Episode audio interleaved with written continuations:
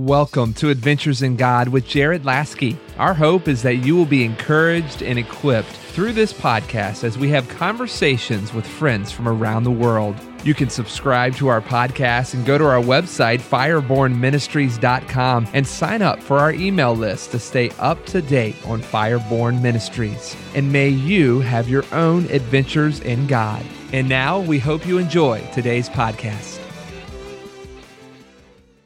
Thank you so much for joining in today on Adventures in God. I'm your host, Jared Lasky of Fireborn Ministries, and I'm so excited to be having a conversation with my friend Joseph Perry. He's been a pastor and he's currently a prophet to the nations and an author with resources that I'm sure will bless you. On this episode, we're going to be discussing about how he was called into the prophetic office and also about the fivefold ministry. This is something that you don't want to miss. He's going to be sharing about his adventure in God.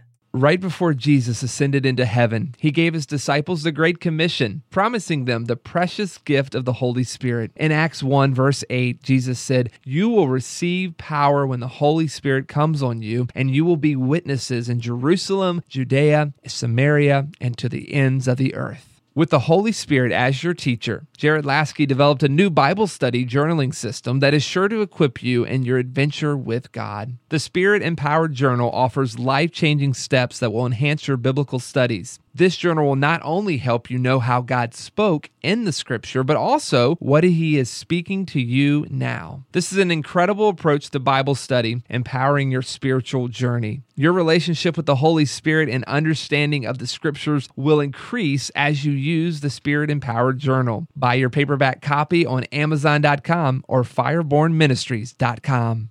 I came out of a Bible uh, that I back uh, went to back in the 90s. And I guess the core value that I came out of that school with was that everything comes out of our relationship with God. And I knew that early on, but it's interesting that, you know, you wanted to talk about this because just in the last few weeks, the Lord's been kind of uh, tapping me in the shoulder, telling me I need to start paying attention to that because He's just been telling me I really need to give heed to His presence in my life and to that relationship. That if everything is supposed to come out of our relationship with God, then we need to give special heed to that and and some of that's the presence of God. Some of that is just it's making sure that we're walking in His ways, and you know because uh, we can't we don't want to put off this idea of the presence of God as something that's only happening when we're praying and, and spending quiet times or fasting or doing something that seems spiritual, but just that we're walking in His ways in everything that we're doing while we're working, a relationship with our spouse or you know our kids or friends, uh, just everything that we're doing, it's all going to come out of that. And so we really need to give heed to that. And if we're not, you know, I heard uh, I heard a minister say uh, probably 15, 20 years, I guess about 20 years ago, that uh, he said I can operate for about two weeks on, you know, without giving God time you know, I can go on this kind of this anointing, this gift that I have, but after about two weeks, it completely wears off. I've got nothing left. And, and you can tell when you're not operating out of your relationship with God because everything gets hard. It feels stale. If you get tired, you get emotionally worn out very quickly. Uh, and so those are signs to really watch out for because, you know, we can say we value the presence of God, but if we're going to start operating out of the natural and our natural strength, we'll, we'll find out real quick that we don't have what it takes without Him. I appreciate that you mentioned it's also about your relationship with your spouse and your kids, being mindful of His presence even while you're working. Years ago, I was from a Bible college as well, and we used to think about how much time would you spend in the prayer prayer closet is what matters. But at the same time, God is always with us and He never leaves us nor forsakes us. And we're mindful of Him throughout the course of the day. But when you're in the presence of God, how does He communicate with you? I wouldn't say it's anything special outside of uh, other people, but uh, and I find that people are a lot more prophetic once they realize they're more prophetic than they thought they were when they realize how God speaks. That God's been talking to them all along. Uh, for me, when I'm praying, the thing that I'm looking for, I mean, I'm looking for the presence of God, and that always manifests for me in peace. Um, I always feel intense peace, and, and peace is one of those things that I think we don't really understand because peace isn't the absence of stress and strife; it's the presence of God. It's it's something present and tangible, and you can feel it. Uh, that's why it's the God of peace that can crush Satan. You know. So I think when I'm praying, uh, the way He's talking to me is I tend to sense His peace and His presence, and even when I am talking with him and I'm asking him questions and I'm looking for answers. Sometimes I'll get those answers. I'll feel peace on a certain thing. That for me, that peace is the green light, whether I need to move forward or not. Uh, so that helps a lot. Sometimes,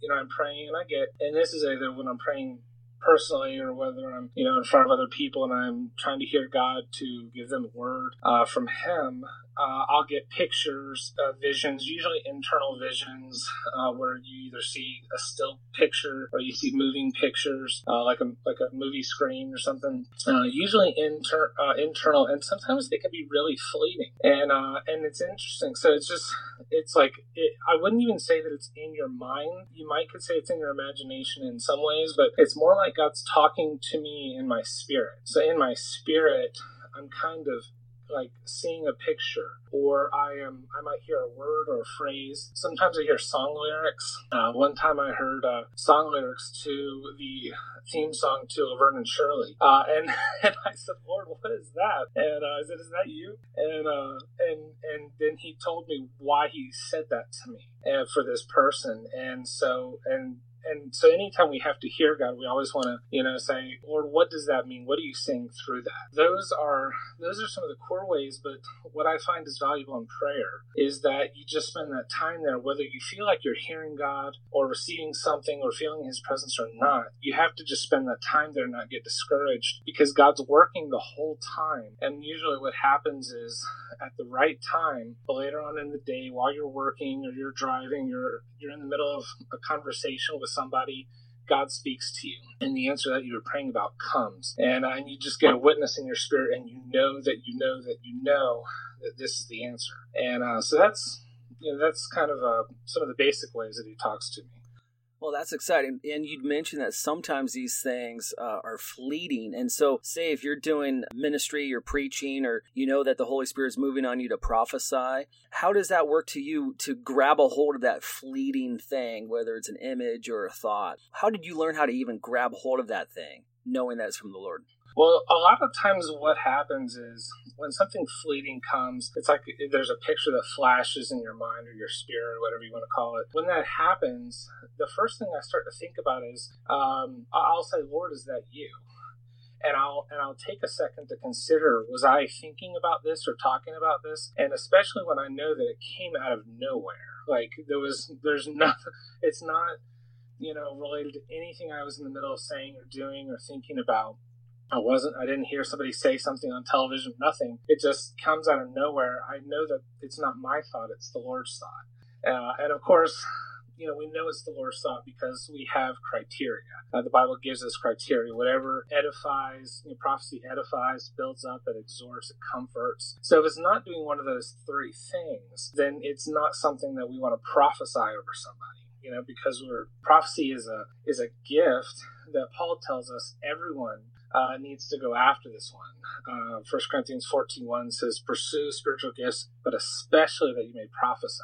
And the reason is because it builds people up. The fivefold leaders in the church are called to equip the saints to build each other up, to the building of the body of Christ. So, yeah, so that's what we're going for with that. That's awesome. And I appreciate you mentioning the fivefold ministry because I know that you're currently working on a book or a resource about the fivefold ministry. Yeah. And can you share what God has laid on your heart about the fivefold ministry and, and, and even what He's doing in our time through that? As I believe there's a restoration of the fivefold. Uh, I believe the prophet has been restored within the last 30 or 40 years. I believe the apostolic is in the process being restored. But would you mind sharing about your resource and what God is showing you about the fivefold ministry? Absolutely, yeah. So, uh, so I am writing a book on the fivefold. I've been working on it for a while now. I I don't think I've said anything more than more than this topic uh, over the last 20 years. Uh, I just haven't been able to get away from it no matter what. And uh, I think you're right in that the Lord is obviously restoring the fivefold. But and it's interesting. I've been around you know Christians from a lot of different denominations, and so this is more difficult for some of them to grasp than others, uh, just because of their theological backgrounds. But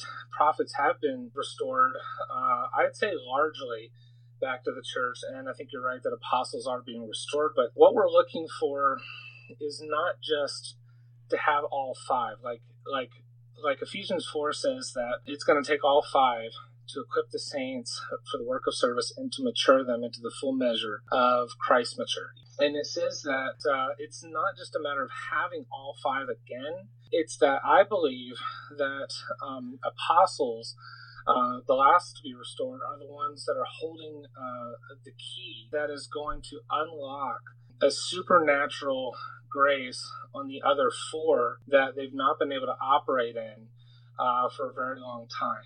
Uh, because, you know, so it's not just that, you know, it's not like pastors are 20% of what matures the body and evangelists are 20%. And it's not that apostles are more than any of the others. It, but there's a priority to it. And so here's what I'm saying. Anytime you want to put a puzzle together, what's the first thing you do? You reach over and you grab the puzzle box so that you can look at the picture of the puzzle, of the, the, the finished product. What are we building? What is the framework here that all the pieces go in? Well, apostles are the ones that provide that framework or that whole picture, the blueprint for the body of Christ. That's why Paul was a wise master builder. He was like an architect and he could see the whole finished product, which is Christ. And so he, so apostles bring this to the church. The problem is that we've been operating without this whole picture for a very long time. And, and we know it's about Jesus, and everyone will say that, but, but there's a certain way of looking at, at the way Christ is building the church. Um, and apostles and prophets, Ephesians 2.20 says, they are the foundation of the church with Christ as the cornerstone. So Christ is the foundation for our faith, but apostles and prophets are the foundation of the church. So when we look at this, we've got what we need to understand is that each of the fivefold has a different lens that they look at everything through. The way they look at the Bible, missions work, the chief goals of the church, every each one of the fivefold has a different lens, and they're all important, but in the right order. And so if we've got things out of order. And so, for instance, right now, what we have is uh, the church has an evangelist value system. The value system of the evangelist says that souls are the main and only thing God cares about. But salvation is really a matter of getting people back on track. Kind of like if you're driving down the road, you get a flat tire, you pull off on the side of the road. Well, you once you fix your tire, you don't just sit there on the side of the road. You have to get back on and head towards your destination. But the value system of the evangelist is all about fixing the tires. It's getting people back in the game, joining the family, but without an apostolic value system that says we are to go, that we have a mission, we have an assignment, we have a great commission uh, to disciple whole nations holistically. Without that, we just sit on the side of the road. And so, without having each lens and understanding each lens in the right order, so to speak, we we're kind of stuck, and we've become ineffective at being able to properly disciple nations. Appreciate you talking about discipling nations. Could you expand a little more on that for our listeners? Yeah. So Jesus says that uh, the kingdom is like yeast that works its way all through the dough. And it's interesting that sin actually works the same way sin um, has worked its way not just into our soul, but all the work of our hands has been affected by it. And so sin has literally permeated all of society. Uh, you know, the science, art, the stuff that comes out of Hollywood. Hollywood, you know, filmmaking isn't bad, but it's tainted. And so we tend to throw out the baby with the bathwater and not see the value of it. God wants to fill not just all the physical earth with his glory, but every facet of society and so the only way to uproot sin out of every place in society is to work the kingdom of God into it. So that's what it means to disciple nations. So we're not just talking about you know discipling an individual where you sit down you and a him and a bible uh, and talk about jesus and how to live like christ that's important and it must be done but what must also be done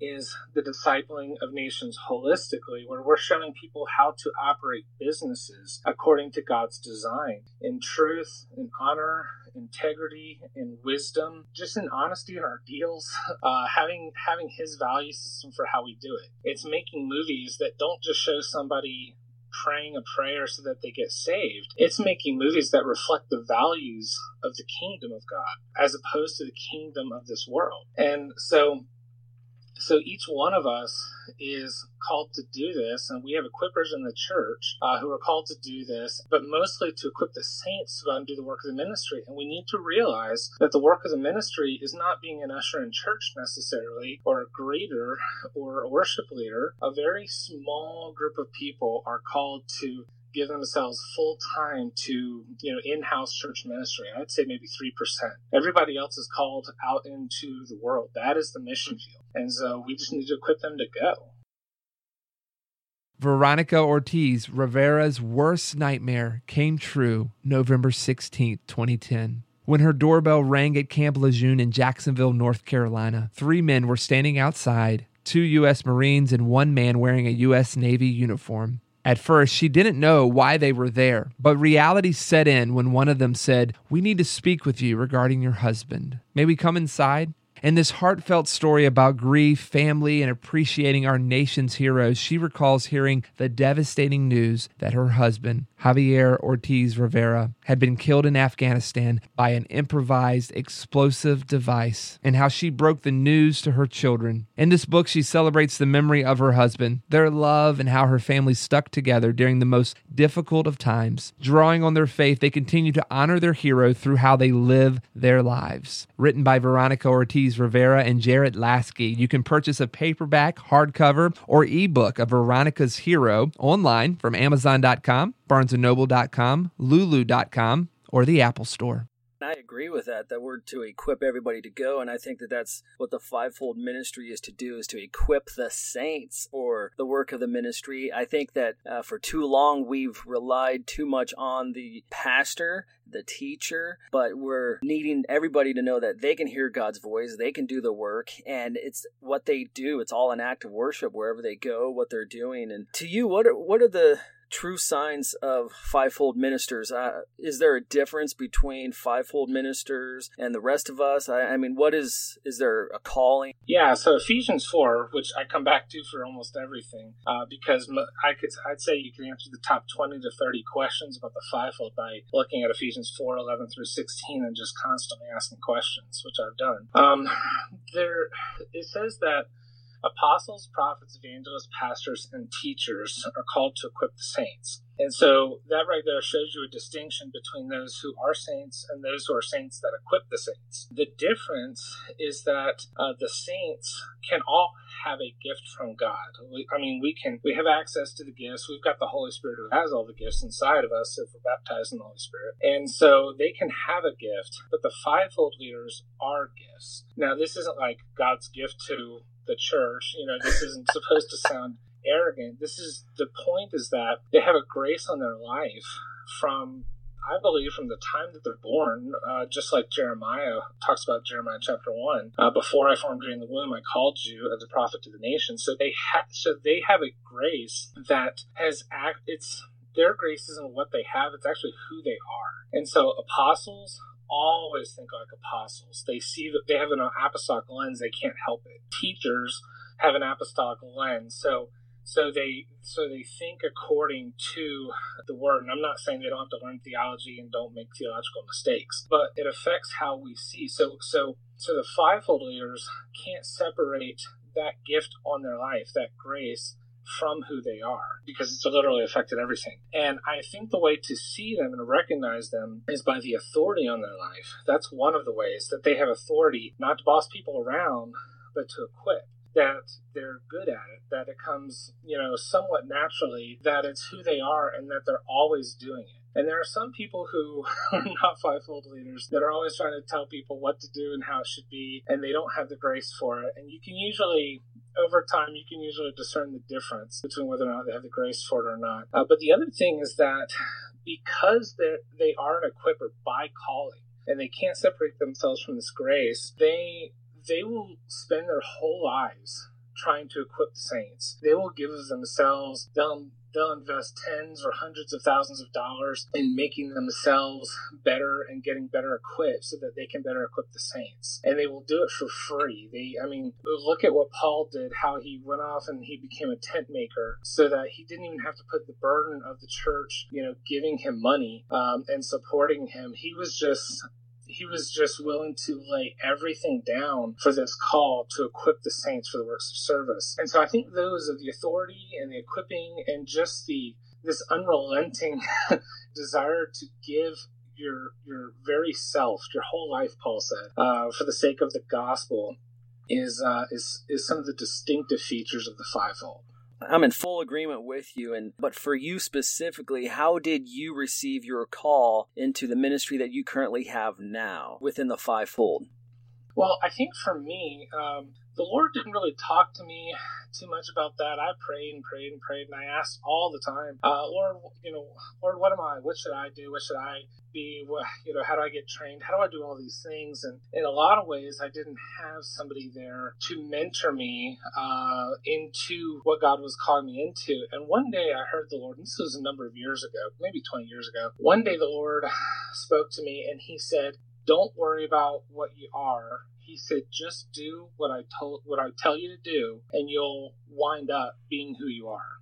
Oh wow! And uh, and so rather than focusing, because it's not about a title, it's not about That's... getting people to call you something specific. So right. that special recognition from somebody for your gift. It's not about putting it on your business card. It's really about just you want to know from the Lord, and that's understandable, and it's helpful to know so that you can you know, get properly equipped and mentored in it. But it really comes down to just being obedient. Amen. If you'll just be obedient to the Lord and do what He tells you to do, then you will find yourself functioning in your calling long before you really understand it.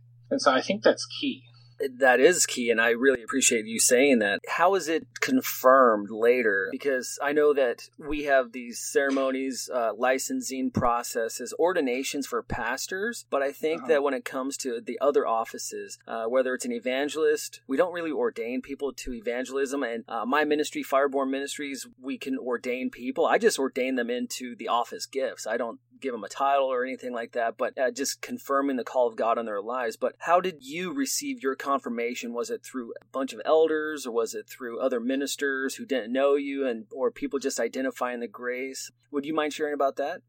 Sure, sure. So, um, I've actually uh, been ordained two different times, and I'll explain that. I realized after my first, by the end of my first year in Bible school back in the 90s, that's when I knew I was called to the ministry. And I said, I know I'm called to be a pastor, but not a normal pastor. And it was the only kind of framework I had for whatever God was leading me into. But I just kept pursuing it. I kept studying and reading and uh, devouring books and reading the Bible and, you know, getting uh, just constantly all the equipping I could get. And, um, and I would just do the things that God told me to do, like I was saying. After Bible school, I'd come back, and the pastor of the church chose to ordain me. He felt like he saw the call in my life, and so and it is important. And I would say this is the most important: is that you want to have people who are recognizing the call in your life, and they're they, you know they're recognizing, they're publicly recognizing it. They're they're kind of endorsing you in a way. And so I got ordained you know, when I was very young, and uh, I didn't know anything about uh, what I was getting into in a way, just following the Lord.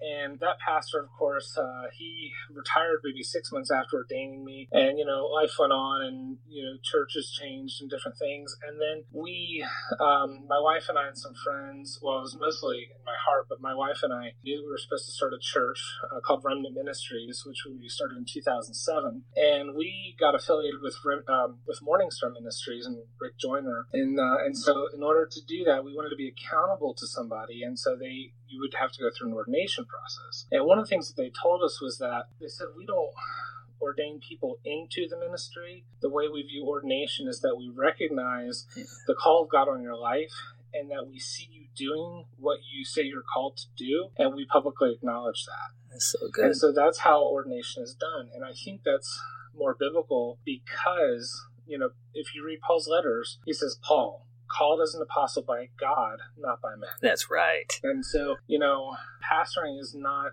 a job. It's not a job that you apply for. It's a calling you respond to. And uh, and and I think that's true of all the fivefold evangelists, pastors. But you need people in your life who understand this. And I and there are some churches that really get it, and then there are you know apostolic networks that are able to look at you and say, "Oh, you're an evangelist. I can see that," and they're willing to build that relationship with you. It's it needs to be a relational network. Um, people who will come alongside you and help equip you and ordain you and walk you through it. This podcast is called Adventures in God. So, uh, as we're concluding, what is the most incredible adventure in God that you've ever been on? Well, I think it probably would be the one that took place on my couch. So, so um, I was uh, we had heard Bill Johnson preach at a, at a, conference, and I'm showing the DVD to one of my family members, and he's just talking, he's just teaching on the DVD. Uh, but the person I was sitting with had had their hand shot off 30 years prior and oh. reattached by the doctors, and she had mobility, uh, but not full mobility, no wrist or anything. And while watching the DVD, she, I hear her say, "Look." look. And we looked over to the right, and she's rotating her hand as if she had a wrist, but she didn't. Uh, and it was the first time she had been able to do that in 30 years. Wow. No prayers, nothing. We are just watching a DVD. Wow. Uh, Bill Johnson teaching. Then I said, that's incredible. Like, we, we just were trying to get our heads wrapped around that. And I said, you know, what, what else can't you do? And she couldn't move her fingers separately. They all moved as one. So we prayed.